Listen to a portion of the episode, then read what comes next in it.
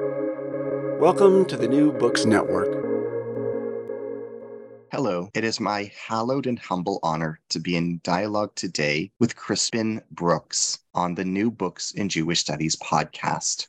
I'm your host, Ari Barbalat. Today, I'm in dialogue with Crispin Brooks.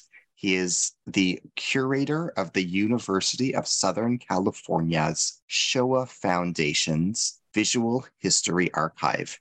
Today, we are discussing his newly edited book, which he has co edited with Kiril Feferman, Beyond the Pale The Holocaust in the North Caucasus, published in Rochester by University of Rochester Press 2020. Crispin, it is my blessing to be in dialogue with you today. Thank you very much for having me, Ari.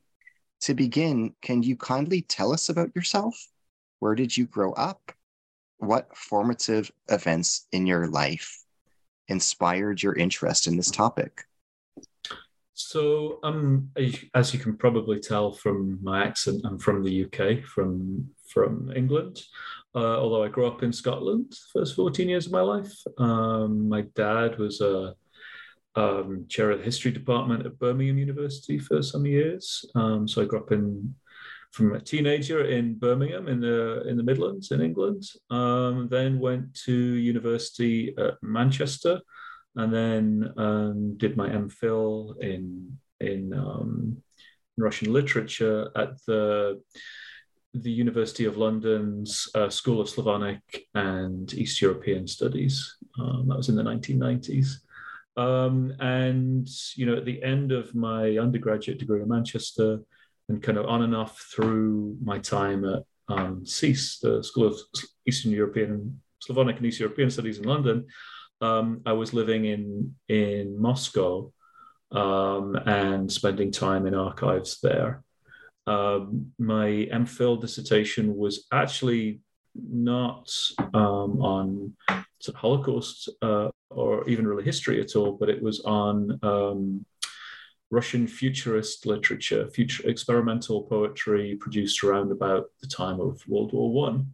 So I was in you know different archives to to where I would go subsequently. Um, but you know, studying a poet who came from the south of Russia, who was a, Cossack, um, and who integrated all sorts of interesting sort of experiments into his work. Um, in you know i met my wife when i was in moscow um, in the mid 1990s um, and you know came over to the us uh, to be with her because she was in grad school um, uh, ultimately at ucla in grad school. So i came to los angeles um, and then ended up uh, getting a job at the Shoah Foundation who needed Russian speakers to work on Russian language uh, testimony. So this is the the Shoah Foundation, originally known as the Survivors of the Shoah Visual History Foundation, um, a project set up by Steven Spielberg after he filmed Schindler's List to record um, interviews, especially with Holocaust survivors and other witnesses um, of the Holocaust. Um, so I started working there, particularly on Russian language uh, survivor testimonies. Um, and then, you know, over the time, kind of morphed my kind of academic interests into Holocaust history, particularly initially focusing on the Shoah Foundation's archive, um, but then more broad, thinking about issues more broadly in terms of the broader history. Um, oh, in the 1990s, when I was living in Russia. Actually, no, before I was living in Russia, when I was a student at Manchester, had a few months as part of my undergraduate degree right after the collapse of the former Soviet Union. So in spring um, to summer of 1992, I went to Russia for the first time as a pretty kind of naive uh, British, you know, lanky, long-haired, weirdo British student, kind of, um, and ended up um, because we all got uh, Russian student passes. So we were able to buy Russian student tickets and get uh, accommodation at Russian student prices at that time. So we could afford to do a little bit of traveling in Russia that we wouldn't have otherwise been able to. And one of the trips I did with some other uh, British students and was down to the Caucasus. Uh, we went down, this must have been summer 92. We went down to Sochi, then got a train across to, um, we'd also been to Crimea before that. We'd been to Yalta in Crimea um, because we knew of Yalta from reading Chekhov. So we went there. And then um, went to the Caucasus, went to Sochi, then got the train over to Mineralnye Vody um, in sort of the Spa towns region of the North Caucasus. Spent a little bit of time in Pyatigorsk. Really, really interesting.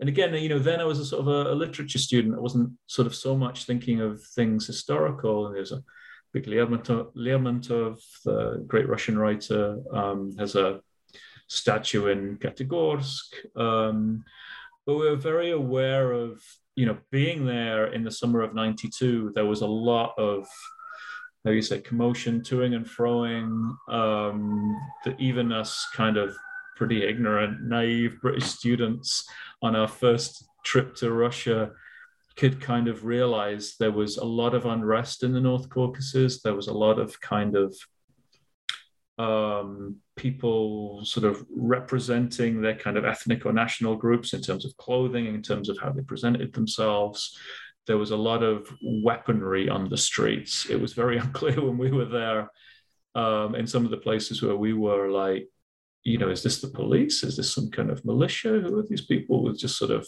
handguns and uh, semi-automatic rifles going around? It was just kind of a little, you know, it was different to us. It was it left it left an impression, and of course, you know, the the North Caucasus was evolving from the end of you know uh, the Soviet Union and going into a period where it become part of the Russian Federation, but that, that there was a push and pull um, in terms of you know independence movements. Um, the Caucasus had been conquered by Russia in the in the 1800s, and yet they'd remained you know uh, this sort of sense of um, you know potential for independence, um, whether as individual kind of states or as a kind of collective North Caucasus state. There have been various sort of ideas and thoughts about that. Um, and there was that kind of, you know, even, you know, like I said, us, us kind of pretty naive students could kind of feel there was something going on or okay, ooh, felt quite scary and dangerous, exciting. Um, to us then. But yeah, that would go on to be, you know, later on for, further east in Chechnya, there would be the first Chechen war break out a couple of years later. Uh, and then the security situation in, in the North Caucasus on and off from the 1990s up to the present day has, you know, fluctuated and got more or less dangerous. There's been more or less periods of, you know, greater control by the Russian security forces and lesser control and you know it's been it's been unstable in that period. But so that was quite a, a formative trip. And then the other thing that in terms of this book was um, i was i got to go to a conference in 2007 in paris. Um, it was really about the holocaust in ukraine um, but it kind of gathered together all the leading scholars there um, so I met a lot of people there, and the person the person in relation to this book who I met was Kiril Feferman, who was working on um, Crimea at that time and the Holocaust in Crimea. And just getting to know Kiril was, you know, great. So really good guy. I think you've had him on your podcast, right? Absolutely. I've had him on twice, and he's an amazing human being. He's yes. a remarkable scholar and just a golden human being. Yeah, absolutely. You know, lovely, lovely guy. And so we got along, and then and then a couple a year or so later, I was kind of, you know, just at work at the Shoah Foundation. And actually the Shoah Foundation was building this kind of experimental tool to put all of the in terms of all the testimonies that we'd we'd gathered, um, we'd gone through this process of indexing all the testimonies. And what that meant was kind of in part anyway, saying all the places that people talk about and where people talk about it in these interviews. And so the Shoah Foundation was building this experimental tool to put all those places on the map. And I saw an early version of this tool that a developer produced. And I was zooming around on this map, going, okay, there's testimonies where you'd expect them, lots of testimonies from Poland or from Germany, Central and Eastern Europe. And I was zooming around and sort of moving the map over to Russia, and I saw all these kind of things popping up in terms of uh, the Caucasus. And I was like, oh, that's interesting. I was vaguely aware that the Germans had got down to the Caucasus, hadn't really focused on it. And then in spec- as I zoomed in, you know, for me, what was interesting was particularly this the chapter of the book that I ended up writing about this Karachay region of the, the North Caucasus. We had a, a group of testimonies, not a massive number, you know, five, six, seven testimonies. And I was like, ah, because the one thing I knew about the Karachay region was that the Soviets had deported the Karachays during World War II uh, for allegedly collaborating with the Nazis. So I was like, huh, so if there was this apparent collaboration that happened there and that happened there, and we have testimonies there, then there's something that piqued my interest um, as you know someone looking at the Holocaust. So then I started looking to those testimonies, and then that became my kind of way of kind of thinking about the Caucasus. And then I was like, hey, you know, Kiril, I was aware that he'd done some work on the Mountain Jews and the North Caucasus.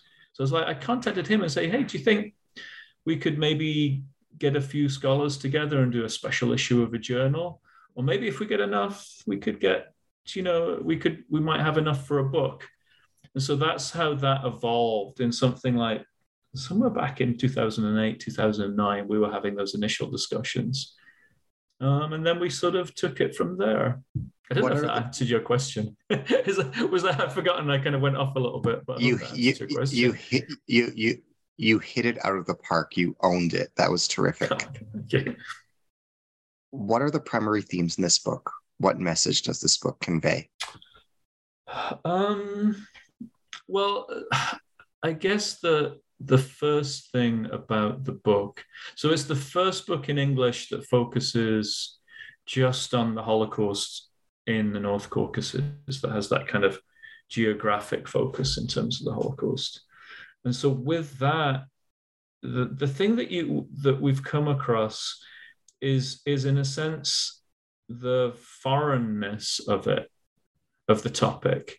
And I mean that in two ways in terms of um, the history of the Caucasus or of Russia or of the Soviet Union um, in that area, the Holocaust as a concept doesn't even really is is not there. It's a kind of a blank spot, and there's various reasons for that. It's a legacy of um, of the Soviets kind of downplaying the sort of the Jewish victimhood of the Holocaust um, and kind of upplaying the, the Soviet citizens that were killed as a way of, as a sort of a, a way of unifying the Soviet Union in the post-war era, but it definitely downplaying Jewish victimhood. So the Holocaust is a topic that would obviously inherently, you know, emphasize or, or draw attention to Jewish victimhood was it was not a thing. But then in terms of you know the local scholarship, the, the scholarship produced by North Caucasians themselves in universities in those areas in it, which is which are all part of Russia, it's not really part of their historic their kind of thinking and their outlook either, because it, the Germans came in and invaded very quickly and then left, and there weren't really very many local Jews. So the victims that were there were also not from there and were not there for very long. So it is sort of is a, is a sort of a strange foreign imposition onto their kind of territory for a brief time of both foreign perpetrators and victims primarily. And so it doesn't really register in the flow of, of history from a from a North Caucasian's perspective, especially when they're thinking about all the various incidences of violence that have happened to them. uh, you know, particularly the the Russian conquest of the the North Caucasus in the 1800s. Um, later on, the kind of the the civil war um, from you know 1917 to 21, 1920. Um, the imposition of Soviet uh, kind of power through, you know, collectivization and various other measures, um, and then especially in in the 20th century, the at, at the end of World War II, the deportation of entire ethnic groups from the North Caucasus and some of the surrounding areas uh, to Central Asia, but you know under Stalin. So all these groups that get accused of collaboration with the Nazis, and the entirety of the ethnic group gets deported. And so that happened to the Chechens, the Ingush, the Karachais that I talk about, uh, the Balkars, um, and others in the in the vicinity as well in 1943, 44, um, even some places in 45. So that's a big thing. And for those groups, those mass deportations have have been sort of publicly acknowledged um, as genocides in the last 30 years since the fall of the Soviet Union. So the attention of the local historians and you know the local audience is much more on those events that reflect you know their life and their sort of existence in the North Caucasus, rather than this this really strange, you know, five month long genocide where both the perpetrators and the victims weren't from there primarily. So that's the one thing, that sort of strange foreignness. And then and then from the from the perspective of Holocaust history, it's also, you know, it's this is a fairly new area. People haven't worked on this, um, so it's a very different kind of form of the Holocaust to what people might be familiar with. So the the sort of the stereotype under stereotype typical understanding of the Holocaust is perhaps what happened in Poland. So ghettos and camps, um, and you know with with death camps at the end, the kind of that kind of version of the final solution. And then I think there's been gradual awareness of what's called the Holocaust by bullets in the last sort of two decades. So, which is the Holocaust in the former Soviet Union when the Germans went in in summer 1941 they weren't deporting people to Auschwitz or to Treblinka or wherever at that point. They were going, the Germans were going to the local communities. This was the stage of the Holocaust before that. The Germans were going in, the, the military would go through, and then behind that, the SS would go and kill in mass shootings groups of Jews in every community with the, they would find them. So, what the Holocaust in the North Caucasus represents is the end of that process. The last sort of few months where the Germans were doing that in their most easterly push into the Soviet Union, but where they've also begun to experiment with gas in the form of gas vans, which is, I guess, something we'll talk about. Um, and so it's this kind of hybrid stage of the Holocaust um, that's not well known. And then there's the fact, like I said, it's the primary victims were refugees. So you have Jews who fled the initial German advance into the Soviet Union in summer 41. And there was this mass evacuation of, of um, people and resources that the Soviets deemed necessary to save east. But there was a lot of, you know, most of the people that knew to flee or to evacuate were Jews because they knew they were likely to be targets of the Nazis. And they were evacuated to supposed safety. Now, some went further east to Kazakhstan or to other places into deeper into the Soviet Union, but there was a lot of evacuation to the Caucasus, which was then hundreds of miles away from the German advance. But what happened basically a year later in summer 1942 is that the Germans have a second wave of attack into into Russia at this point, into the Soviet Union, but into the Russian part, and very quickly advance um, from Ukraine through the south of Russia and get all the way down almost as far as the Caspian Sea um, and, and conquering, you know, invading and occupying most of the North Caucasus um, in about a month from the very end of July through August into early to mid September 1942. So this really, really fast advance that suddenly sweeps all that area where people thought they were safe. So there's the people didn't often didn't have that much of a chance to uh, evacuate further or to flee further. Um, so it captured all these Jews, especially Jewish refugees who were who believed or were told that they would be safe, um, and all of a sudden they weren't. So there's that. Uh, there's another dynamic about the small numbers of local Jews. Um, there, there's a group that people may or may not be aware of uh, called the Mountain Jews, which is a sort of a community of Jews descended from uh, Persian Jews who'd uh, migrated north in the last sort of thousand or so years uh, into the North Caucasus and had taken on many sort of both North Caucasian traits as well as retaining Jewish religious practice and traditions. Um, and that community that is in Dagestan and Azerbaijan and historically was always in Chechnya. Uh, there, are, there are fairly major communities, or one or two major communities in the North Caucasus, particularly in a city, a small city called Nalchik, um, the capital of one of the the republics of the North Caucasus um, within Russia today and former Soviet Union, called uh, the Republic of Kabardino-Balkaria. So a republic named after two of the main ethnic groups, the Kabardians and the Balkars. But there's a big mountain Jewish community there, or relatively big, um, and was at any rate. Um, and so what happened to them was very, very unusual in that they largely escaped execution. So there's a story there.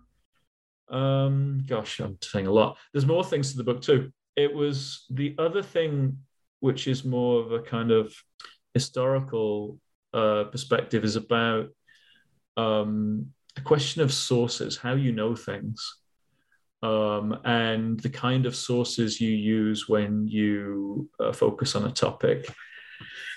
And here, you know, what I what I hope to do was kind of integrate both the deeper contexts of um, the North Caucasus, of Russian and Soviet contexts, into the uh, kind of Holocaust context. So typically, you know, what what tends to happen is that Holocaust historians have their kind of sources that they use to work on the Holocaust, and then you know Soviet historians will have their kind of sources, and maybe you know North Caucasian local historians will have their kind of sources, and they don't necessarily interact with each other. And sort of so part of the goal of this book was to have you know sort of try to bring these worlds together a little bit and have a much kind of deeper and richer sense of the context that it wasn't just you know this kind of when I talked about that foreignness earlier and that kind of it, wasn't this kind of external thing that came in and happened that it was yeah it was an external thing that came in and happened but it happened with local context in a place with local you know cultural political historical linguistic contexts that need to be understood if you're to understand the broader thing. So the the book there was some there was something there that we were trying to you know go in in greater depth. Um, yeah.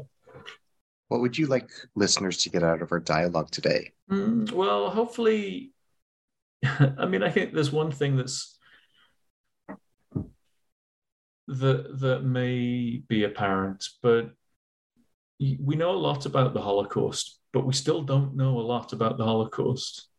So, you know, work, working on this area, while we did some, you know, really in-depth sort of micro studies in this book, there's so much more to know. There's so much more that you'll you'll have seen that that was kind of not really firmly established um, from from the basic topic alone of you know we we don't know definitively or all that closely how many Jews were killed in the Holocaust in the North Caucasus. There's quite a wide range um, depending again on the particular sources that you choose to look at in favor of one over the other.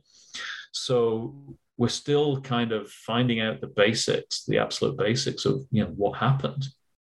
Um, and I think the book pushed that sort of further. We we got further with that than than had been known before in in various ways, but there's still a lot more to learn.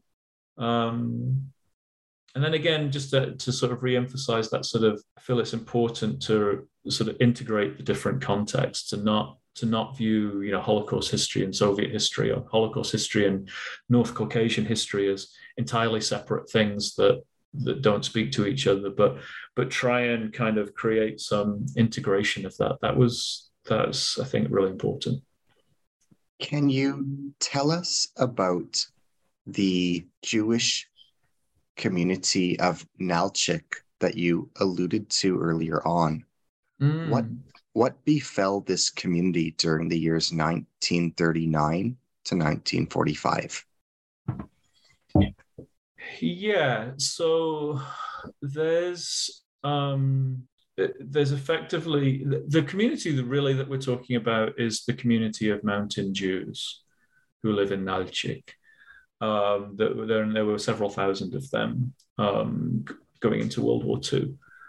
Um, now, what's interesting about the whole of the North Caucasus is that in the Russian Empire, basically the entire region was was beyond the pale, which is you know, in the title of the book.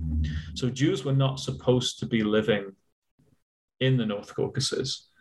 Um, and the one exception was that there was a Jewish community in uh, Rostov, which is sort of a major Russian city, um, I guess in the very west of the what could be considered the North Caucasus. But other than that, there were, you know, virtually no Jews living in the North Caucasus except for the mountain Jews. And now they had come to live in the North Caucasus, um, by my understanding, after being displaced from places in Dagestan and Chechnya during the Caucasus War. So when the Russians conquered the Caucasus, um, and there, you know, there was basically declared a a holy war by the um, the largely Muslim um, various ethnic groups uh, united around a kind of a banner of Islam to to fight against the the the Russians. Um, and this was, you know, in in the mid 1800s, ending in 1864. Um, arguably beginning in the 1780s when Russia first came into the, the Russian Empire first came into the area, but really usually thought of a little later from the 1820s to the 1864 or so.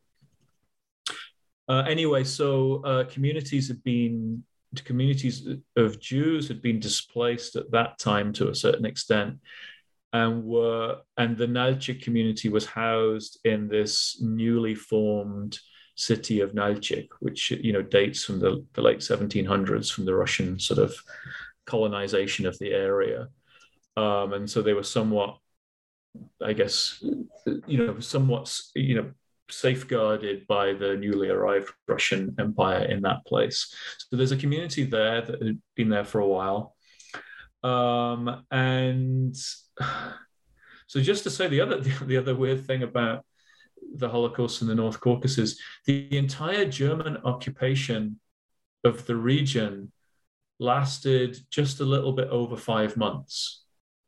So it's not this is not Poland where you know the Germans come in in 39 and get finally kicked out in you know even in 45. This is a, a very short occupation. And then there's some differentiation around you know different areas how long the occupation lasted, but most of it was five months, beginning basically in August 42 in the summer, and then ending in very early January 1943 after the Battle of Stalingrad, when there's suddenly this mass retreat of the Germans, they leave the Caucasus to avoid further encirclement and defeat. So uh, five months, very short. Within that, the city of Nalchik that we're talking about was only occupied for about two and a half months. It was further, you know, into the Caucasus Mountains, just the way the front moved. It, it only got to the Germans in October um, 1942, and then um, you know, it's halfway through October 40. I don't have the date off the top of my head, but somewhere in you know mid October 42, the Germans arrived and you know left in the first days of January 43. So like two and a half month occupation. So the Germans got there. They found um, not only mountain Jews there, but a small local community of Ashkenazi Jews, European Jews, as well as uh, refugees. They, you know, killed, they executed all the European Jews, the Ashkenazi Jews, and the refugees, because it was clear to the Germans they were just doing what what they'd done in every other place where they arrived and found Jews. That was clear. But then they had question marks about the mountain Jews. They were like, who are these people? Um, and they didn't have clear understanding. There may have been um, different understandings between the German army and the SS. Um, and the SS uh, got a sought direction from an organization called the Wannsee Institute. It's nothing, it's not at all connected to the um, conference, um, the, where the meeting that decided on the final solution. It's just that's Wannsee was where it was located. This institute, it was an interwar institute um, for the study of the Soviet Union set up in Berlin, Germany. And uh, as the war got closer, it basically got taken over by um, the SD, the, the security services. And it produced information for them, you know, particularly, you know, on the ethnic makeup of the Soviet Union and other other things, and at certain times, you know, where the Jews were and they had they studied um, you know were the mountain jews jews or not? And they kind of ruled that they were. Um, but there was some there's a there's it's difficult to determine how it all happened and who exactly was responsible. But basically between the german military some local collaborators um, and the intervention of the mountain jews themselves uh, they managed to convince the Germans on the ground, the SS and the military on the ground in Nalchik, that in fact um, the mountain Jews were not Jews. They, while, whilst they seem to have adopted the Jewish religion somehow, they were in fact not ethnically Jewish, not by blood, which was obviously of central importance to the Germans. So they kind of decided that this particular community of mountain Jews, okay, we're, we're not going to kill them. Um, and, you know, according to survivor testimonies that I've listened to or, or even recorded myself, um, the, the, the decision ultimately did come through to kill them, but because the occupation was so short, the Germans didn't have the chance to revise their decision and, and kill them after all. And then they, they retreated before they did that. So, one way or another, the community of mountain Jews in Nalchik was spared the fate of all the other Jews.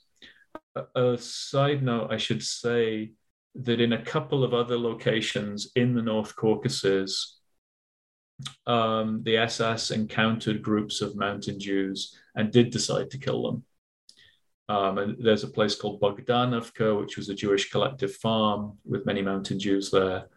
Um, there was another place called Menjinka um, in, in the vicinity, not a million miles away from Nalchik, where the Germans on a sort of took a local decision just to go ahead and kill, if in doubt, kill, and, and did, and massacred the mountain Jews in the same way that they had. But but the bigger community in Nalchik um, was spared again, this is sort of you know evolving history and exactly what happened to the mountain Jews in different locations, especially outside of Nalchik, is, is really very very little information about. And you know we're trying to learn more. We we we know virtually nothing about it. In my research about the Karachai region. I sort of found that there were traces of mountain Jews there that kind of weren't, at least they knew they were there, but it had it was it hadn't come through in any way in the historiography um, that I had come across. So it was interesting to find that there were groups of Jews there, mountain Jews in other regions um, that you know that being there in a lower key way that were also targeted and killed. So, gosh, I've got sidetracked about what the question was now. Oh, that was Nalchik. Yeah, no, the, the, Jewish community there. So yeah, they they were spared basically, um, remarkably. How does your book advance our understanding of genocide? Mm. it's a complex one. Well, I mean, I think you know, on the one hand, you could say, you know, anything that advances um, that adds depth and and to the to to the knowledge of the Holocaust inherently adds understanding to the topic of genocide more broadly. Um, there's a lot more to say on that because in the in the Caucasus, in particular, in the North Caucasus, um, as you know, which is the topic of this book, the the Holocaust isn't necessarily the only genocide that that's being talked about or being thought about. That there are um, other incidents of, let's say, mass violence against civilians that have been called or do get called genocide that that are you know part of the the bigger history of the region. Um, now i would say in in the sort of standard histories the genocide word doesn't get used that much but there are people that do it um, it's certainly not the perspective that Russian historians of the Caucasus would would use. They don't necessarily want to implicate the Russian Empire in, in genocide, use that word per se. Um, but so at the end of the Caucasus War in 1864, um, the Russians basically, there was a sort of a mass expulsion of the Circassian people, Cherkess, um, into the Ottoman Empire. And there were massacres and you know large scale death that happened as part of that process. Now there are people in the Circassian diaspora and one or two Western scholars that call that the Circassian genocide. So you know, to to when you when you bring up the the topic of genocide, that comes up. Um, there's a whole context of the, the deportations, these Soviet 1943 40, 1944 deportations um, of entire ethnic groups into Central Asia. Just by saying that, we're getting very close to the United Nations definition of genocide, even though, you know, this happened right before 1948 when the Genocide Convention was approved. But even in um, Soviet law, at the very end of perestroika, there was a, a very important law that was um, uh, promulgated, I guess, um, called On the Rehabilitation of Repressed Peoples. And that was a law that specifically um, referred to those, you know, deportations as genocide conducted by the same Soviet state. This was in you know, Soviet law referring to earlier Soviet actions as genocide and set up a standard for not only territorial restitution of the groups in question, because that's been an issue since they returned, um, but also uh, individual sort of legal and even financial compensation. Um, and this law has never really been enacted in any meaningful way. There's been some sort of public acknowledgement and sort of memorialization of genocide locally, but not really any more than that. And that's kind of a, you know, in some ways a, a festering wound that hangs over the, the North Caucasus in terms of um, their relationship with Russia and obviously historically with the Soviet Union. Um, that's there so you have these other things that are genocides or, you know, arguably genocides or get called genocides. And, you know, when you talk about the North Caucasus and genocide, those are the things that resonate first, not necessarily the Holocaust. So, you know, here we are inserting the Holocaust into that kind of continuum of mass violence um, in a way that's not usually locally understood. There's, you know, it brings up interesting issues and problems. So we're kind of put, putting the Holocaust into that context as well, um, that where it hasn't been. So I think there's there's something there in terms of advancing our understanding of genocide. What unanswered questions still elude us regarding the Holocaust in the North Caucasus? What blind spots would you like to see Holocaust research address in the years ahead? What lacunae would you like to see Holocaust research fill in the years ahead? Uh, well, as I said, you know, there's there's still a lot we don't know, uh, and I think you know we mentioned this in the book. So when we're talking about just the victim numbers alone, how many people were killed there? That is that number is varies wildly from you know something like a like in our book alone, the the different authors have different esp- estimates on that. And again, so so Stephen Tyas in his chapter, and he's he's relying really on the German sources. He estimates around thirty thousand people were killed. And then Kiril Kiril Feferman, he he had you know who's used uh, especially more the Soviet sources, I think. Um, he's estimating 35 to 45,000. Um, and, you know, he's also sort of using Soviet sources and sort of the German sources in his thinking. And then Irina Rebrova, who's citing, you know, Russian historians, particularly, uh, I guess, um, Ilya Altman, his figures range between, I think, 58 and 84,000. So even his lower number is substantially higher than the other. And, you know, in if that's the case, if between, you know, let's say 60 to 85,000 or so Jews were killed in the North Caucasus, that would make the North Caucasus the site of around half of all the Jews killed in Russia and the Russian part of the Soviet Union, right? So that's a big difference between you know 30,000 on the low end and uh, you know 84,000 on the high end. And I think the only way where you get to a, a sort of a, a better idea of that is through lots of micro research into the specific areas. And then you know those individual totals can be totaled up.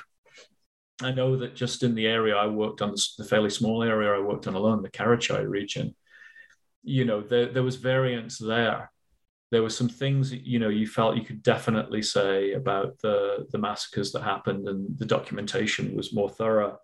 And then there were others where you had you know basically only one source and the, that one source was limited in the information it had.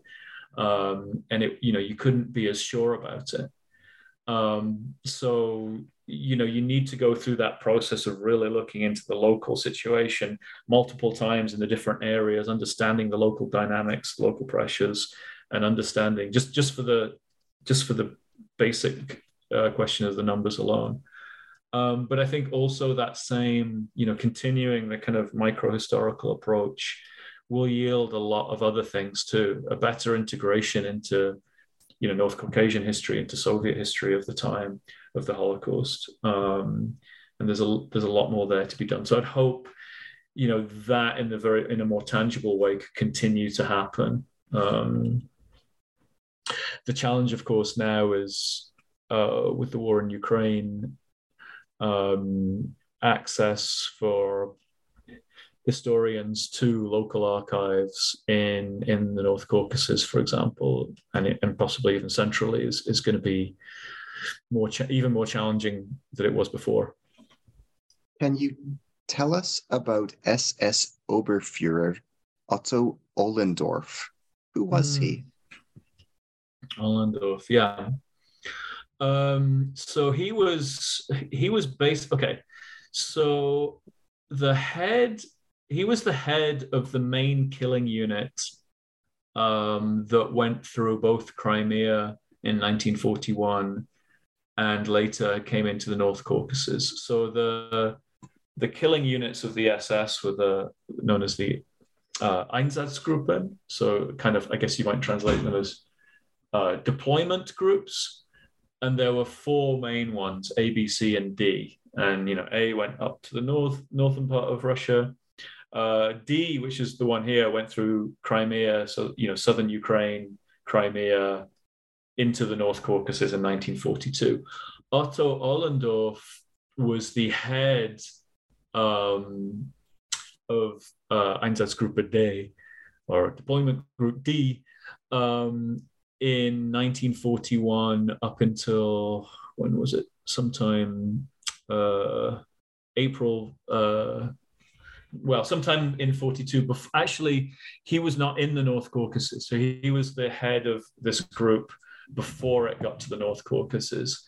Um, and by his own account, uh, Einsatzgruppe D, under his supervision, killed, I think, uh, here's the number 91,678 people from July 41 to April 42. So, under his watch, as the head of this Einsatzgruppe, um, you know, 91,500 or more uh, people, mostly Jews, uh, were shot to death. Um, so he was, um, you know, captured at the end of the war, uh, sentenced at, um, at, the Nuremberg Military Tribunal, um, and hanged in 1951.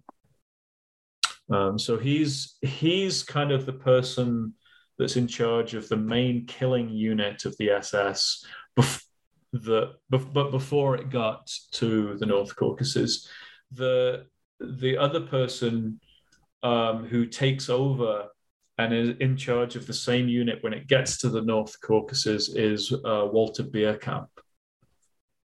So yes, can you can you tell us about Walter Bierkamp in Yeah, this context? yeah, he's you know has the same title SS Oberfuhrer, um, and he replaced uh, Ohlendorf in June 1942, and it was the end of July 1942 that the Germans broke through into the North Caucasus and in, and invaded in the next sort of month, month and a half, um, and over the next yeah five and a half months or so.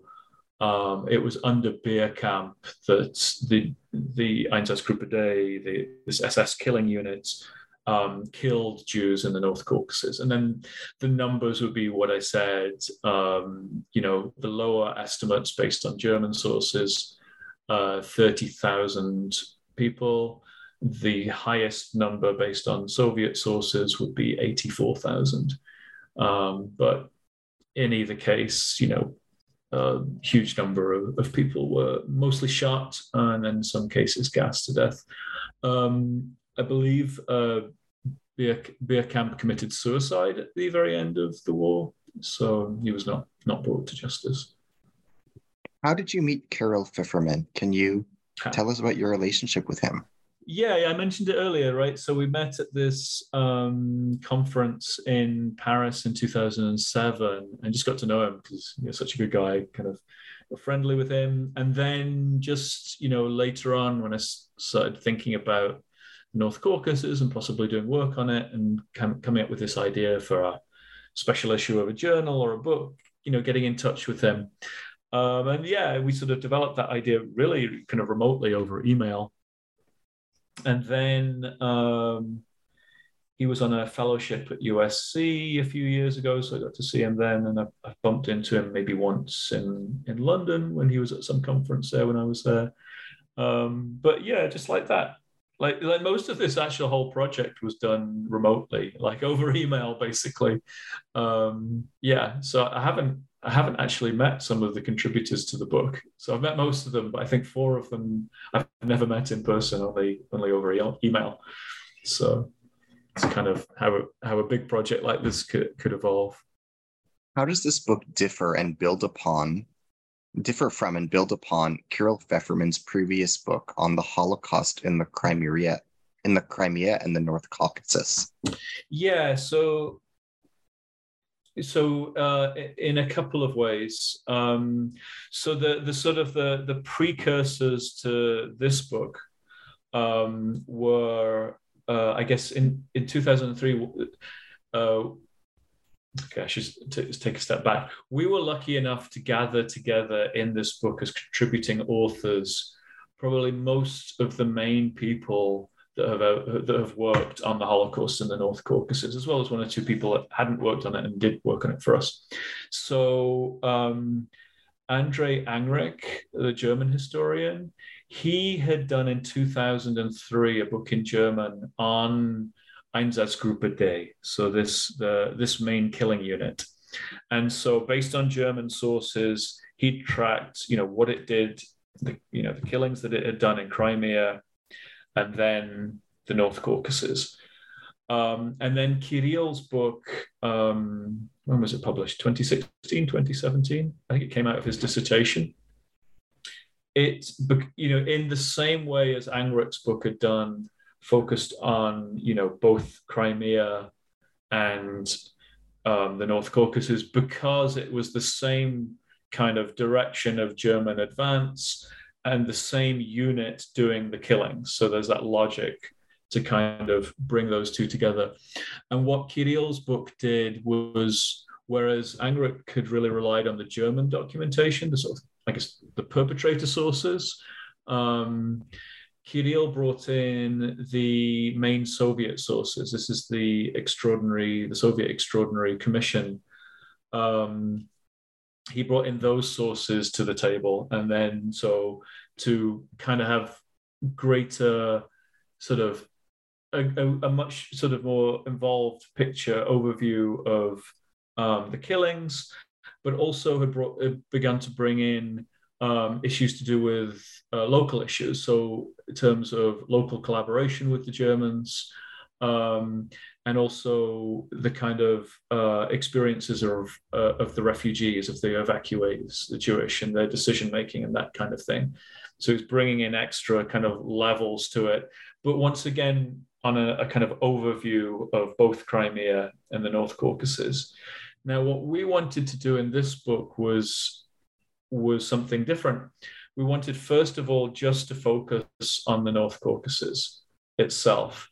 So this particular, you know, area, region, whatever you want to call it, um, has a very distinct, you know, history. There's multiple multiple histories, cultures, contexts, traditions, uh, religions, languages, etc., etc., but that are definitely that have some kind of you know group together kind of coherence, but are really really different from um, the Crimea.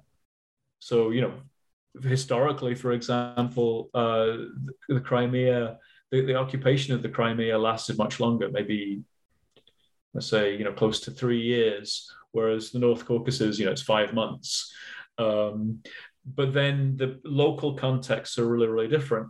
So, and also because both Angrick and uh, Kiril Feferman had had done more of a kind of overview, we not only wanted to have the focus just on this on the North Caucasus, but also to go to do micro studies. Uh, you know, to some extent, they'd done the work of the broader picture, and we kind of referred to that in our introduction to set the scene, but we wanted to start to go into real, you know, in-depth studies of the specifics um, that were relevant for the North Caucasus alone. So that was the kind of, you know, sort of increased focus, more depth, and then, you know, hopefully this kind of integration of local contexts with the Holocaust context. Who is Alisa Prizova? Why is she notable? Huh. Alisa Prizova um, is, or, or, was, should I say, the the half sister of a of a wonderful man who I had the honor of interviewing for the Shoah Foundation, Yuri Prizov. I also inter- interviewed his sister, who's also wonderful, uh, Nellie Finkelstein. Um, so she was. They are mountain Jews. They come originally from the North Caucasus, um, and uh, she she was the half sister. She was one of, um, and I, I don't think the only survivor, but one of the survivors of the this massacre. You know how I mentioned earlier that the Germans saved the community, or didn't save, but spared the mountain Jews in the in Nalchik, but they mm-hmm. did uh, massacres in one or two other locations. Well, in one of the other locations, Bogdanovka, Elisa Prizova was one of the only survivors of that mass shooting. She was able to, I think, get dressed up in some different clothing and claim that she was she was um, a Kabardian, not Jewish, and that she was there by mistake and she got out, um, wasn't shot. And she was the only person to testify in a trial in 1964 against one of the local perpetrators of that of that massacre. So a local policeman who done who who was a shooter along with the Germans. Um, and you know she ended up emigrating to the US with with the other Prizovs, um, but sadly she died in in 2014. Um, yeah. How did you meet the authors that contributed to this book? What kind of relationships did you form with them? Hmm. Well, yeah, as I mentioned earlier, I didn't meet all of them and still haven't to this day. Um, so some of them I have met. Um, you know, I met Kiril at this conference and then subsequently, let's go through the list. Uh, Georgi Derlugian, I met in, he was out in Los Angeles and, you know, met him, great guy. Andre Angrick, I've never met. I've been in email touch with him. Stephen Tyas, I never met, was touch over email, and I've, I've, chatted to him on the phone as well. Andrei Umansky, I've met at a, at a workshop at the US Holocaust Memorial Museum when I was, I, gave an early version of my chapter as a paper there and met him and got to know him a little bit. Um, yes. Uh, Nishimukhov, I've never met in email, and William Youmans, I've sadly never met either. Irina Rebrova, I've met. She was um, at a fellowship at the University of Southern California Center for Advanced Genocide Research. So I got, uh, I met her there and then encouraged her to do a chapter for the book um, after after meeting her. And um, who else? Christina Winkler, I've never met either. Um, just emailed her in contact.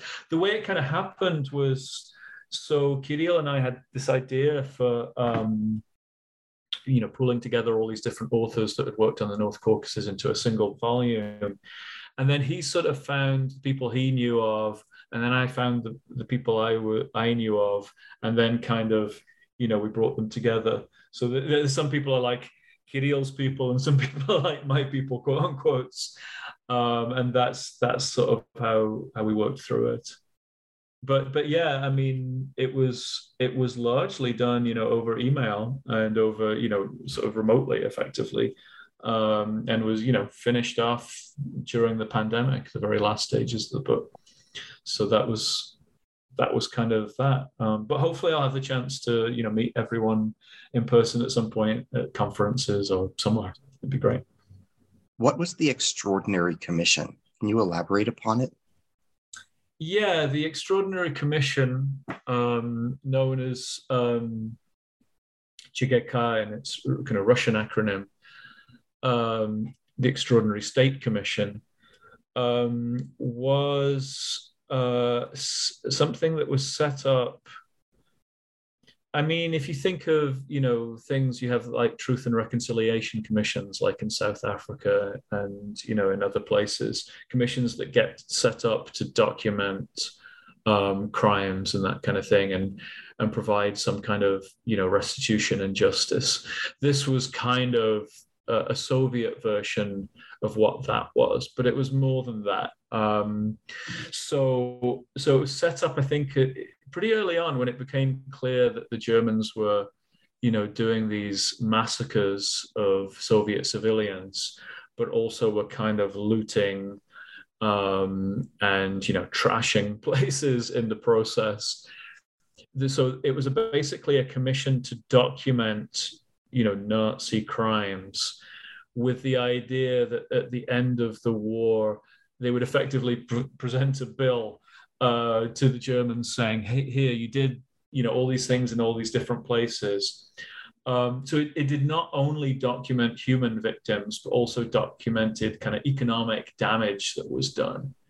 Um, and that was, you know, there was hoped to be, you know, sort of economic financial restitution at the end of the war. Um, but it's become the main source. Um, it's the main Soviet source, unquestionably, and, and really the main source in general for the details of what massacres happened, where, and who did them, uh, community by community, community by community. So it went into every single place where the Germans' um, occupation was and documented what happened in terms of the you know damage to the economy and um, but also especially the sort of massacres um, and who did them, both the Germans and the local collaborators. Now, what's interesting about it is it it certainly had in part a kind of a propaganda goal um, and you know, this has been there's a particular author whose name just at the moment escapes me, who's written on sort of the, the propaganda goals of the commission. They hired sort of a lot of, or involved a lot of you know, quite notable Soviet figures um, in, you know, to be in, to, to write and to be part of the commission. What was of particular interest for me as a, a former you know, a Russian literature person who, who worked on the Russian avant-garde, is that uh, one of the reports um, about um, uh, massacres that happened in the North Caucasian uh, city of Kislovodsk, right next to the Karachay region, incidentally, um, was written by uh, a man called Viktor Shklovsky. And I had, in my kind of previous incarnation as a Russian literature person, you know, any, anyone from the Russian literature background will probably know of Roman, uh, of Viktor uh, Shklovsky as a, a, critic, of, a literary critic of uh, who founded uh, formalism as a school, uh, influential school of literary criticism, and was on on you know go right before World War One a kind of uh, practitioner of avant-garde literary practice and criticism who would um, go on who did go on tour with the uh, russian futurist poet that i wrote about in the south of russia. Um, and so you know a generation before shklovsky was there doing kind of outrageous avant-garde literary poetry performances and discussions in in you know Crimea and in in uh, sort of North Caucasus kind of region, and then you know uh, you know 25 years later or so um, was in the North Caucasus documenting the massacre of Jews. So that was an interesting sort of just thing that I noted, given my you know the connections of you know the the Russian literature work I'd done before and the Holocaust work I'd done. But anyways, there's a big commission to document uh, Nazi crimes. Um, the main source um, of it for studying the Holocaust in the former Soviet Union, but a source that's not like like any historical source, not without its issues and its controversies. So very very important, often quite reliable, but with some things that are dubious in it, that are quite dodgy, um, including in the North Caucasus. There's a couple of massacres that were actually subsequently found out to have been carried out by the Soviets, by the NKVD during World War II, that were blamed on the Germans and pushed. Uh, that narrative was pushed through the commission, the Extraordinary State Commission, there's a couple of reports, one for a place in Chechnya and another for a place um, in Kabardino-Balkaria, Balkaria, um, region under German occupation, where the Soviets massacred some local civilians, um, basically because they thought they were doing pro-German work, and they just shot up a couple of entire communities, but then blamed those massacres on the Nazis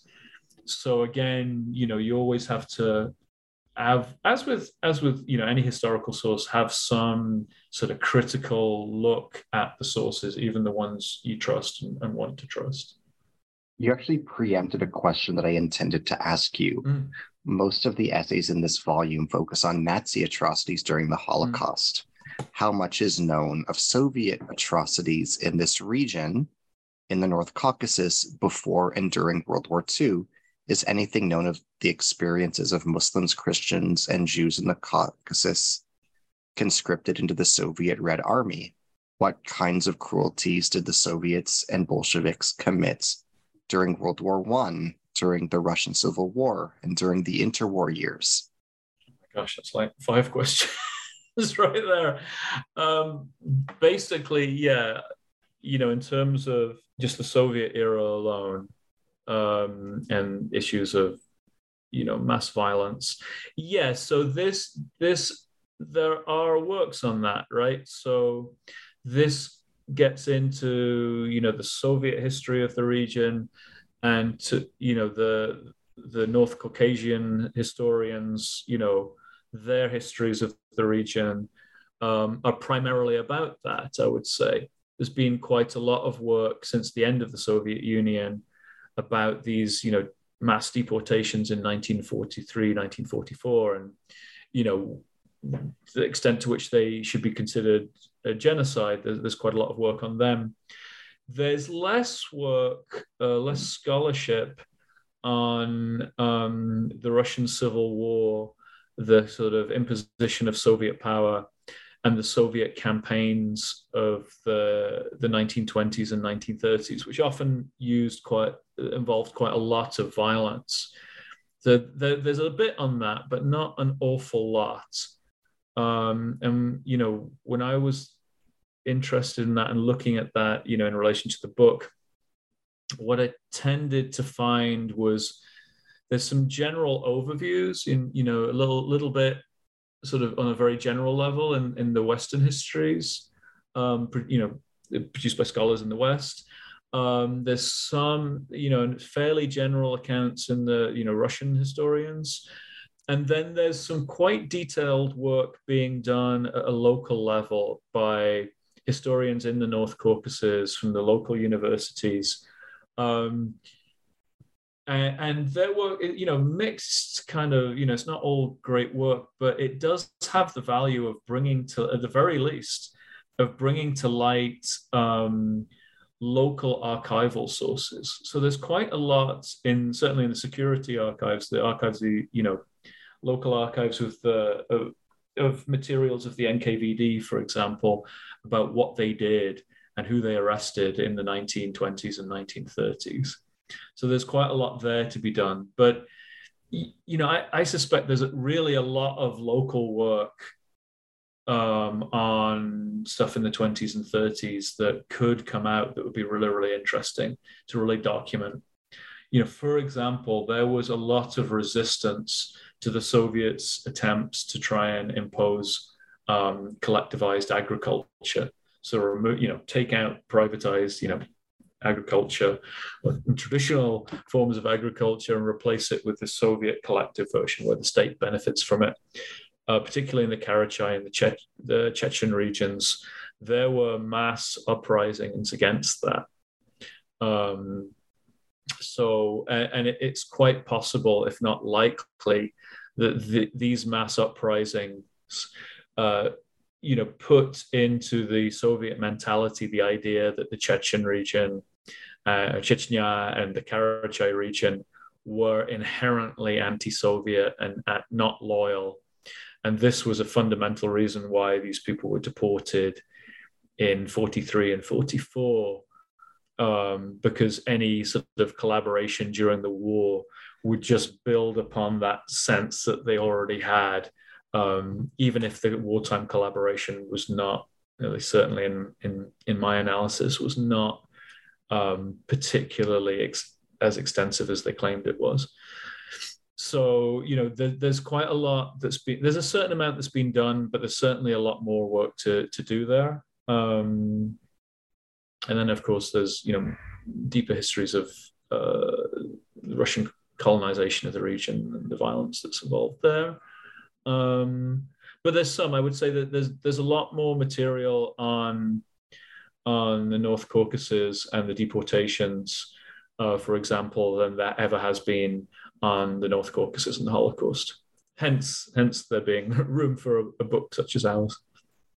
Can you tell us about the history and sociology of the Karachay Autonomous Oblast? Yeah, so the Karachais are, are one of the indigenous sort of uh, peoples of the of the North Caucasus, and you know certainly indigenous in relation to the Russian conquest of the North Caucasus. Exactly, you know who the Karachais were and how long they've been where they are is is not entirely clear. There are different theories about, you know, their origins, but you know, they've certainly been there for several hundred years in a very mountainous region, the mountainous part of the North Caucasus. They're deeper into the hills than than other groups, and near, near the the largest mountain, Mount Elbrus, which is the not not well known, you know, but is the largest, uh, the tallest mountain in Europe. Um, so they're very sort of the the Karachay region's next to that.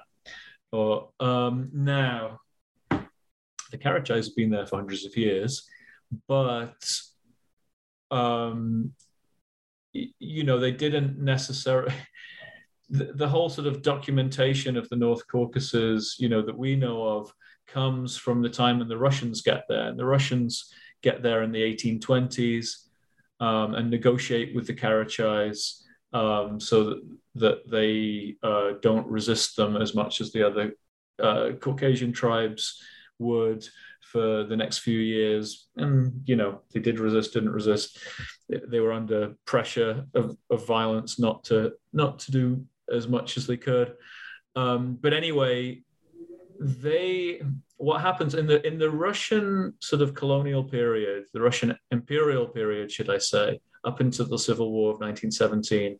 Karachays are there, um, have some reasonable relations with the Tsarist authorities. The Soviets come in um, and in 1917, and there's quite a lot of, you know, you can't say that Karachays with one voice were anti-Soviet, but they weren't. They certainly weren't pro-Soviet. Um, uh, there's a particular Karachai communist who helps negotiate the Soviets' kind of entry into the Karachai region and its kind of Bolshevization in you know in 1920 21.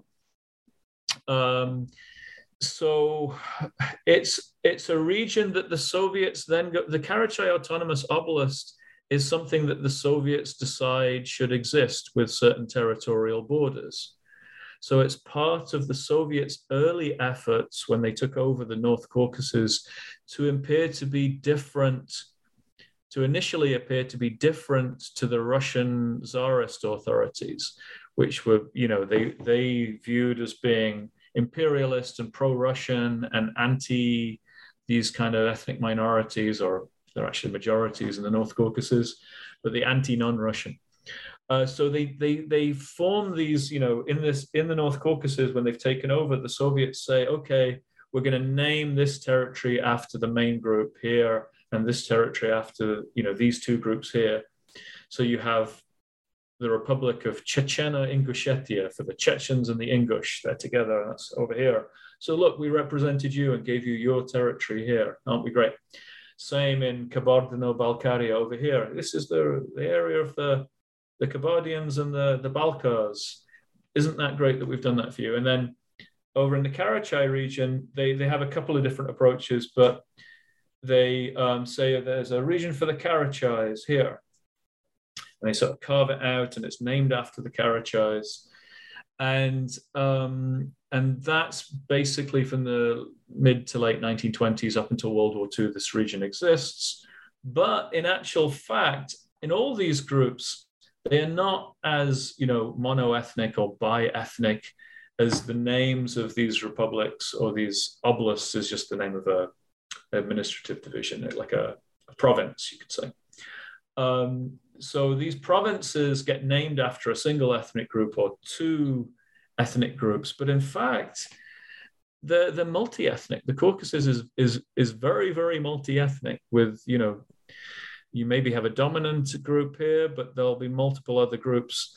Um, the Karachay in, in region in particular, the way the Soviets carved it out on the map, was uh, the largest minority were the Karachays, but they were not the majority. And then the second largest minority were, were Russians, um, who were mainly Cossacks, basically.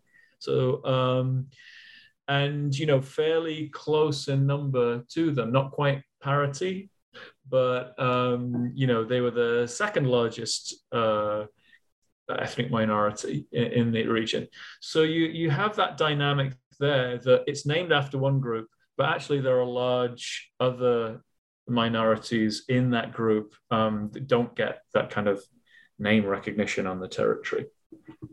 So that was that. Um, basically, when the Karachais get deported in 43 by the Soviets, they the Soviets then um, rename this whole. They they basically t- you redistrict, rename the whole thing, removing the Karachais uh, from from you know not only from the name of that territory, but all references to them in any official um, uh, capacity at all. Even even encyclopedias produced in the 40s and 50s, that there's no entry for the Karachais. They're, they're just taken out of the record for a few years until until Stalin dies, and, and afterwards they're allowed back. Um, so when the Karachais return, uh, Khrushchev um, allows the Karachais and the Chechens and other groups to return from exile. Um, they reconstitute the Karachay Autonomous Oblast, but this time they recreate it as the Karachay Cherkess Autonomous Oblast. So they have, instead of having their own named uh, area, they have it's named uh, to be shared with the Cherkess Circassians, um, a different ethnic group. Um, to some extent, even you could say it's in some ways a rival ethnic group. Um, so this is also become, and that that kind of double thing remains to this day. It's the uh, Karachayeva Cherkessia, the Republic of Karachayeva Cherkessia today so and and that for is also kind of a legacy of of also the sort of Soviet punishment. So they get to come back, they're somewhat rehabilitated, but they don't get quite the same thing that they had before. So the sort of sense of territorial restoration um, is not there for the Karachais. So anyway, that's something um, about that. What befell the Karachais during the Holocaust? How did they respond to the Nazi Soviet conflict? I mean, the, the Karachais weren't the victims here or the intended victims. Um, the Jews were, you know, and the Roma um, were the intended victims, right? So uh, for them, that's why, you know, the Holocaust doesn't really factor uh, in terms of local um, local scholarship, you know, Karachai historians writing about the war write about the deportation primarily, their deportation, their, their genocide, um, as they, they definitely refer to it as a genocide today. So the, the genocide of the Jews is kind of is kind of external to them in, in the way they present it. Um, so the Germans arrive in 42 in in whenever it was, August, September 42, stay for five months and leave in, you know, the 3rd or 4th of January 1943. Uh, well, the Karachais, most of the men, the males of military age, have been conscripted into the Soviet army. So the people who are in the Karachai region uh, of, of Karachai origin are, you know, women, children, elderly for the most part. Um, according to Soviet documents, there are substantial numbers of draft dodgers hiding in the hills. Um, that's possibly the case. It may be exaggerated in the Soviet documents, but probably true. Um, and among those sort of avoiding the draft um, and hiding out in the mountains um, are people that would go on to collaborate with the Germans. There are also, it's important to point out, Karachais in the Soviet kind of um, structures um, who join resistance groups um, to try to resist. Uh, when the army kind of retreats out of there, their resistance groups are formed. But their operations are largely a total failure. And after the after the occupation, the Soviets blame the failure of this local resistance movement on the Karachais. They say, "Well, you were collaborating with the Germans. You weren't reliable. You, you know, betrayed yourselves. You turned and betrayed us." That's not. Uh, that's been challenged um, by local historians, um, and yeah, there's certainly doubts about that. Um, but there was collaboration. And some of the people that were hiding out, the Germans also, when they arrived, um, had both got with them um, emigres who'd fled uh, the region of the North Caucasus in general during the Civil War. So in around 1920, 21, they'd left um, the region and had become emigres in, in Europe in the interwar period, and then had kind of, so some of them had sort of been drawn into the German orbit approaching World War II. Some of them came back in with the Germans, and then there were people who the German had, had captured, Soviet prisoners of war, who the Germans had captured and then turned in prisoner of war camps. Um, and who had be who were used in sort of as collaborators when the Germans came into these places. So some locals came back. Um, either they they'd been local and left, you know, 25 years before or so, or whatever the math is, I guess 20 years before, um, or you know they'd left like a year before, had been captured, and then came back as as prisoners of wars who'd become collaborators. So that all happened throughout the North Caucasus, and with all the different ethnic groups, that process happened, uh, including in the Karachay region. So you have some, and so you have a local um, kind of a puppet local government that the German military allows in all the regions. So the Germans rely on local help for a lot of things. Um, and one is just kind of the German military wants an easy occupation. They're very concerned because they know what happened during the Civil War. That is, if you lose the local population, uh, then you're likely going to lose the war. You're going to lose your hold on the grip on the particular region. So they, the German military is trying to do everything it can to keep the locals happy and appear to be as local friendly as possible. Um, and so they allow uh, these local kind of puppet kind of puppet local governments, I guess you'd call them, um, and uh, you know you have a mixture of people coming out of the woodwork to to uh, run these. And then, you know, this becomes the pretext for the Soviets to deport the Karachais in this case, even though these local puppet administrations were also existed in almost every region, um, both in places where the Soviets deported the whole ethnic group from after the war because they were supposedly collaborated, and in regions where they didn't.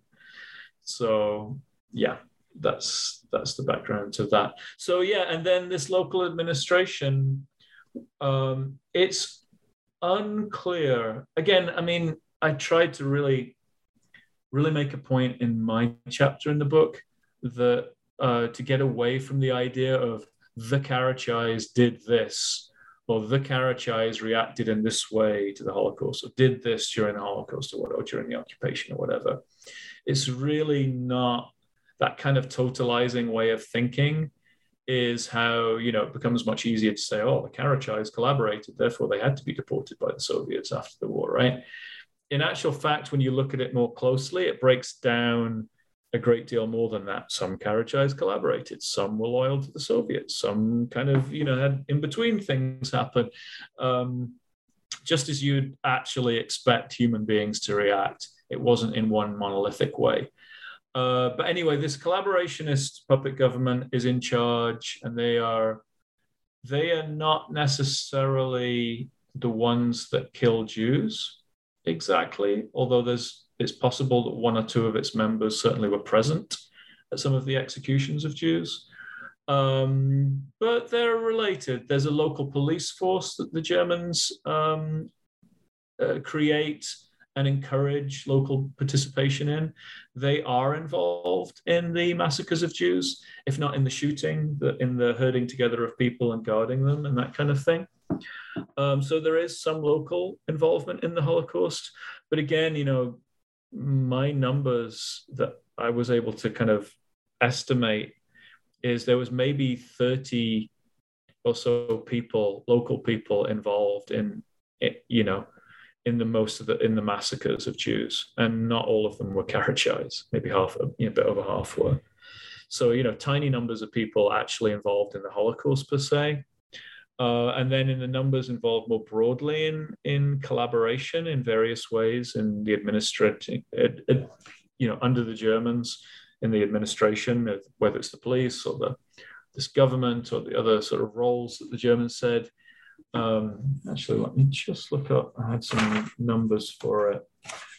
Um, again, it's it's not the numbers aren't you know they aren't enormous yeah, the entire collaborationist apparatus established during the German occupation can be estimated at between 900 and 1200 people.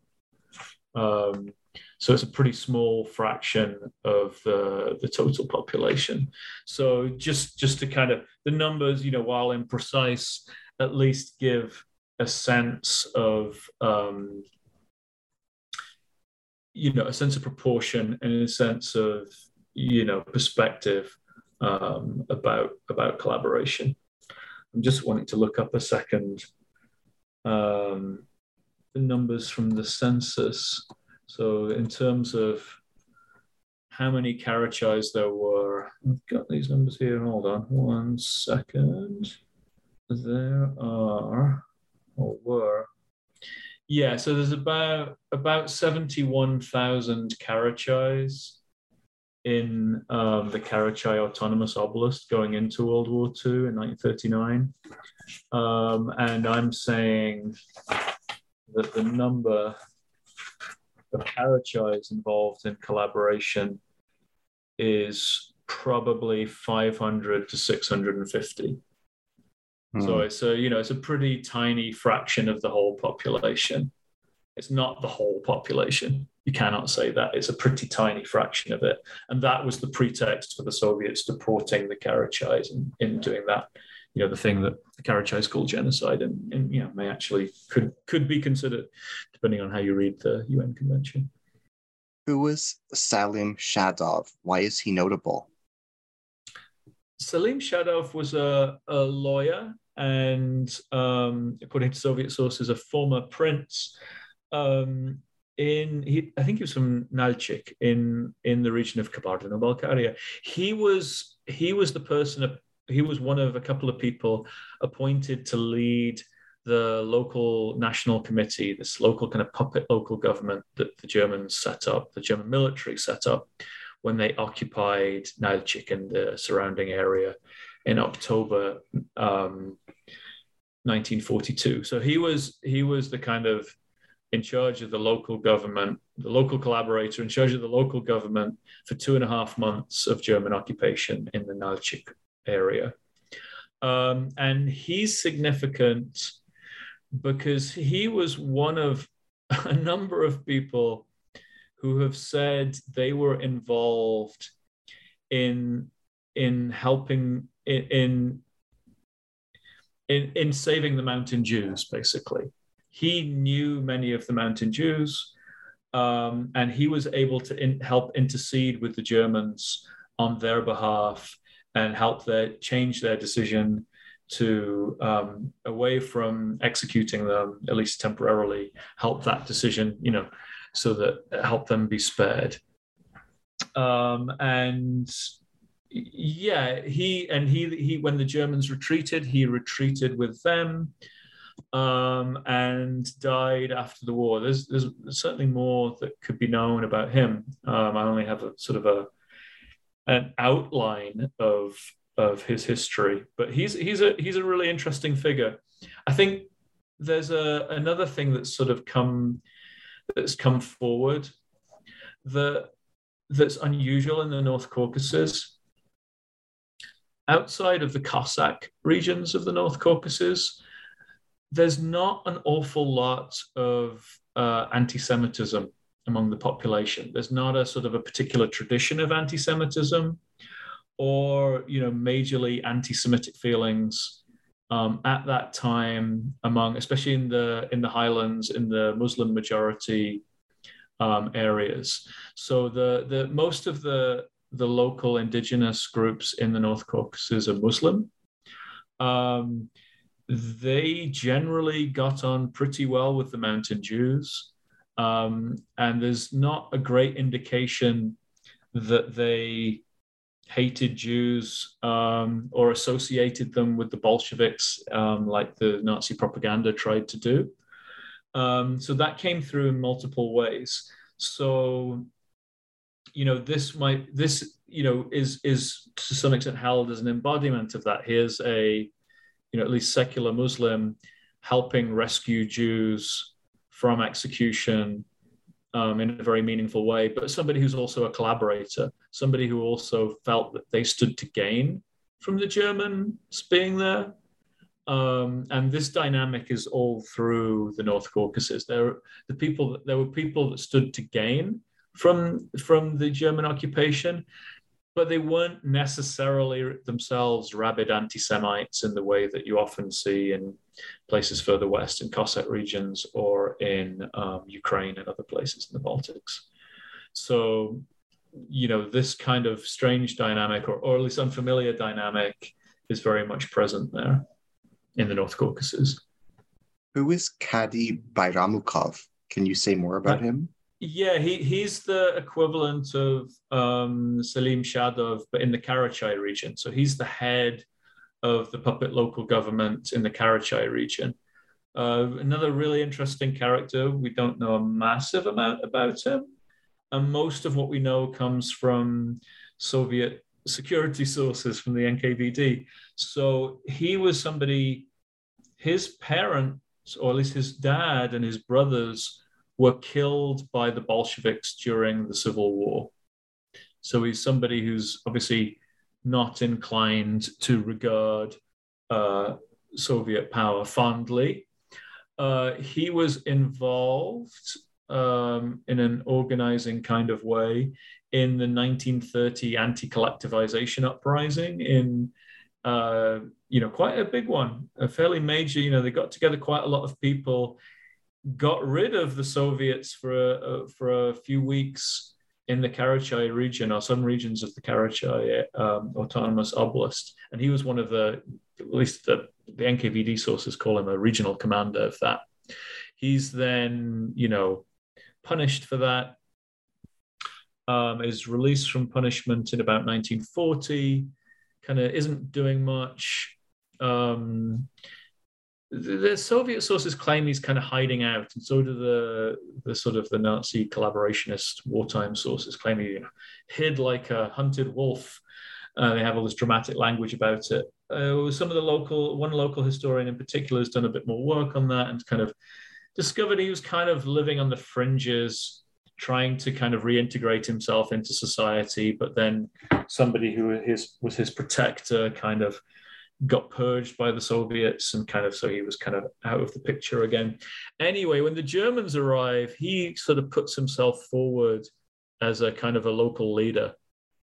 So he's had some experience of leading. He's definitely got anti-Soviet credentials, and the German military seems to like him and trust him, and puts him in. You know, gets allows him to be in charge of this national committee, this local kind of puppet government thing. Um, uh, you know, what he does is is not 100% clear.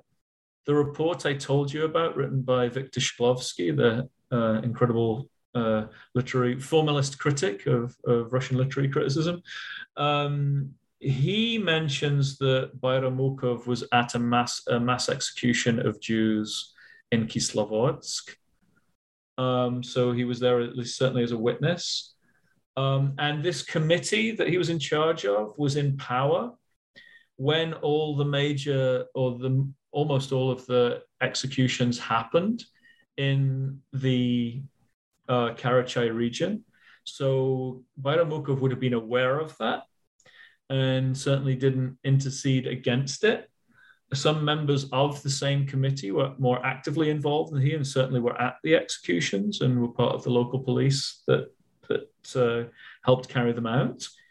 Um, but we don't, you know, the, the precise details are not really clear. The Soviets definitely thought he was a war criminal and wanted him, you know, tried and, and repatriated. But he was able to retreat with the with the Germans in January 1943.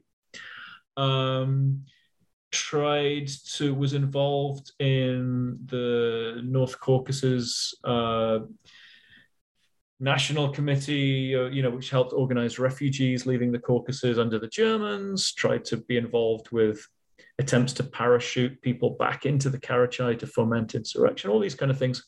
He ends up at the end of the war, after the Germans uh, surrender, he basically uh, avoids repatriation, goes into hiding, uh, pretends he's Turkish, um, lives in, moves to Turkey for a few years, and then I think in the 1950s uh, emigrates to the US um, and lived in Paterson, New Jersey, where there's a Karachai community until his death in 1976.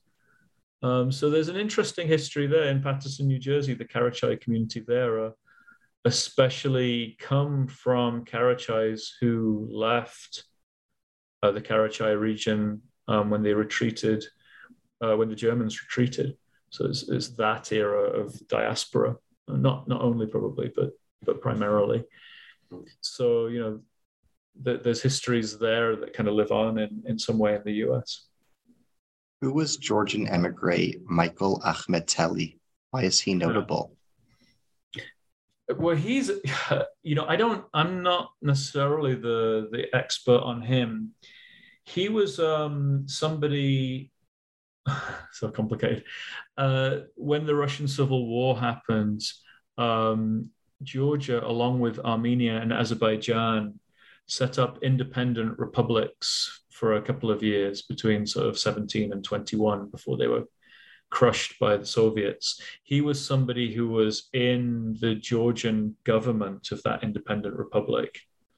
Um, and then when the Soviets closed in, he fled and was an emigre in interwar Europe, in emigre circles, um, you know, involved in sort of anti-Soviet kind of journals and that kind of thing. Very much an important figure. Like many of the others in in the North Caucasian and South Caucasian diaspora, um, they went from being kind of associated with um, the the British and French intelligence services and even the Polish intelligence services to gradually sort of moving towards Germany as it became clear Germany was the only power capable of or likely to take on the Soviets and actually have a chance of defeating them as, you know the late 1930s progressed. So he was somebody that came into the Germans' orbit he was the first director of the Wannsee Institute, who I mentioned before, this, in, this think tank, this German think tank in Berlin about the Soviet Union. He was the first director, but I believe he left in 1940. He was involved in all the sort of uh, emigre circles and all the sort of Nazis work with the emigres in terms of the Georgian. He was Georgian by um, nationality. Uh, he was involved in the Georgian National Committee and everything they did. Um, it, you know, uh, in in, te- in an in an intelligence capacity, I believe in, in relation to German military intelligence, the Abwehr. After the war, he retains his connections to sort of former connections with German military intelligence, and then that then gets funded by the US. Um, so, uh, you know, the, I don't have a sort of full knowledge of this, but he is somebody that's being used by German intelligence and uh, funded by the US and the CIA and the USCIC, Counterintelligence Corps, and, and people like that, and has his own history there. Um, you know, if you know about the the Gehlen group and and you know people and von Mende and people associated with them, there's a whole world of that that I'm not the best person to talk about. But you know, interesting figure.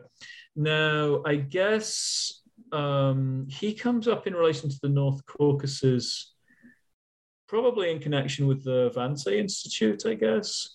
Although the Wannsee Institute, which informed the US about where Jews were during the war and ruled that the mountain Jews were, in fact, Jews and had no place in the German Empire, I should be exterminated um, that decision was not while he was director. Um, but you know that's something about him. Um, yeah, and I'm pretty sure um, Jeff Burds, who works at Northeastern University, and you know is one of the experts on uh, sort of Soviet intelligence and its networks. I think he's written about him. Um, and, you know, no doubt there are others too who, who've done that kind of work. There are some Nazi officials you describe in your mm. book. One of them is Theodore Oberlander. One of them oh, is gosh. Otto van Brautigam. Mm. One of them is Herbert Weber. Oh, Another, okay, yeah. What can you tell us about them and the atrocities they were complicit in? Yeah, so earlier on we talked, we mentioned the names of Otto Ohlendorf and um, Walter Bierkamp, and these are probably, you know, in terms of killings in the North Caucasus, these are, you know, very high level perpetrators. They did the organizing and, you know, the responsibility for getting the killings organized and done, um, but didn't themselves do the killings. Now, the names you mentioned, so there's uh, Oberlander, von Brautigam, and who was the other one? I mentioned the following Herbert Weber, Otto von Brautigam, Theodor Oberlander, Walter Kehrer. Walter Kehrer, I know much less about. That's in Stephen Chap Stephen Tyas's chapter in the book. I'd encourage, you know, I don't have that off the top of my head. I can't talk about that, but there's plenty about him in the book. Um, I'm guessing he was associated with the gas vans and the killing, you know, the gas van killings in, in the North Caucasus, probably in the Crimea too. Um, so, you know, more of a lower level perpetrator. Herbert Weber um, is definitely a, you know, rel- comparatively low level perpetrator. He's the central figure in the Karachay region that, that I worked on in my chapter. Um, and he's somebody, so the German documents in tie Herbert Weber, um, you know, a former a guy who was involved with the Gestapo in Magdeburg in Germany. And then I guess he gets posted to the North Caucasus. And in the North Caucasus, he's head of a subunit of a subunit of uh, the main killing group, Einsatzgruppe D. So a Teilkommando of Einsatzkommando 12. So it's a couple of levels down, and his um, his uh, rank is what was it again? I did write this down. I forget, but it's it's a fairly low level rank. Um, he is yeah SS Obersturmführer, kind of like the equivalent of a lieutenant. Uh, you know, captain, lieutenant, the next one up. So, you know, he's the leader of this small subunit that goes around doing the killings and the, the main shootings in the Karachay region. Um, now, we only know that he was formerly in Magdeburg and that he was assigned as the head of this unit from German documentation and that he was known as Herbert Weber. The Soviet sources that refer to him call him Otto Weber. So there's a slight discrepancy there, but it's evidently the, the same guy. There's one guy who's the head of who does everything. Um, and, you know, he had this small team, this Teilkommando was called SD12, seven people in total, um, you know, included a cook, uh, a couple of local police, and then him, his interpreter, and his driver um, and from what I could tell, at least from the Soviet documents, they said that basically his interpreter and his driver, and occasionally him, did all the shooting at all the mass shootings.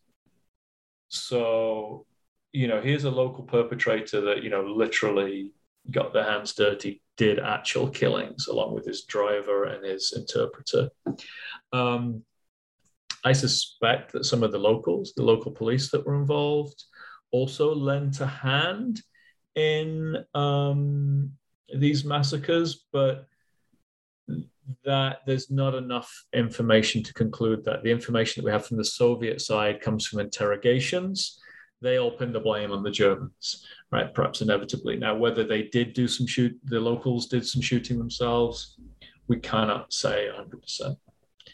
Um, but anyway, Weber was in charge of the, the shootings and evidently did some shootings himself and, you know, totaling up the numbers of the approximately 900 people killed and 900 Jews killed in the Karachai region.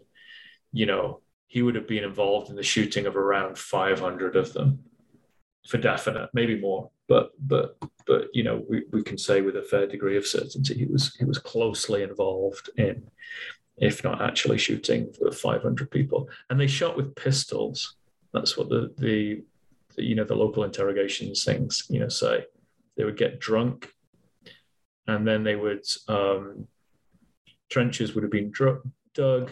The local police would bring out the Jews from wherever they were being kept. They were taken to the edge of the trenches, ordered to undress, and then the interpreter, the driver, and sometimes uh, Otto or Herbert Weber would come out with pistols and shoot people in the back of the head in groups. In the larger executions, it would take them out in groups of 20 and just get through that. And one of the biggest ones, you know, they did that for three and a half hours. And then they go back, they get drunk more, uh, take all the spoils of the Jews, you know, any any food or clothing or valuables that they found on the bodies or of the stuff that they gathered. They'd take the first pass of that, then they'd leave the rest to the local police to sort through and just, you know, you get this, you know, whatever we leave, you can have. As we bring our dialogue today to a close, can you tell us about where your time and attention have gone since completing this book?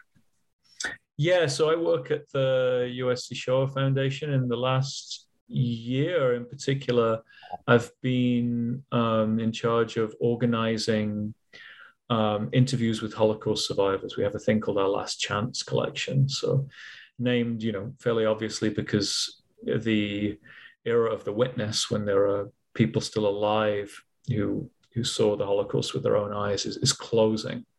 Um, you know, I, I always say the youngsters who we interview are in their 80s. And so we're interviewing people that are, you know, usually 85 through to 100 plus. Um, so we're still interviewing people that want to, to you know, be have their stories recorded, so we're, you know, finding people, especially in the US, but to some extent, um, trying to work internationally too, to record interviews with, especially with survivors, but with other witnesses um, that we haven't interviewed before.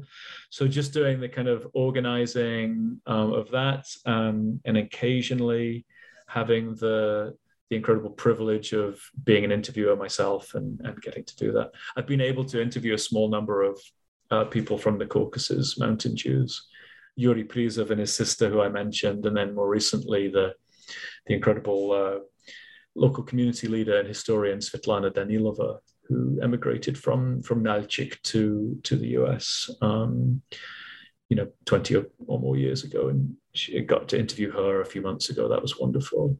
Um, so just trying to do interviews and um, organize interviews with with Holocaust survivors and other witnesses. So that's been a lot of my work in the last you know year or so.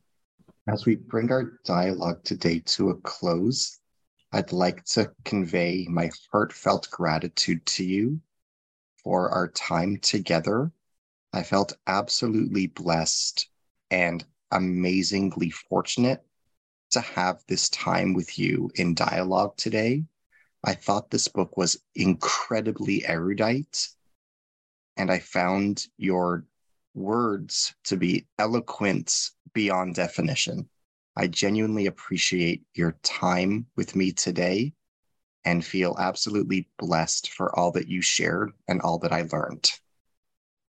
Thank you, Ari. So kind of you to say so. It's it's a it's an honor, privilege to be here. I'm you know most grateful for you know giving me the opportunity to talk about the book and the work. And thank you so much. It's been been wonderful. To our listeners, I am your host today on the New Books in Jewish Studies podcast, Ari Barbalat. I've been in dialogue today with Dr. Crispin Brooks. We have been discussing his newly edited book that he has co edited with Kiril Feferman. Beyond the Pale, The Holocaust in the North Caucasus, published in Rochester by University of Rochester Press 2020. Crispin is the curator of the United of the University of Southern California's Shoah Foundation's Visual History Archive. Thank you very much.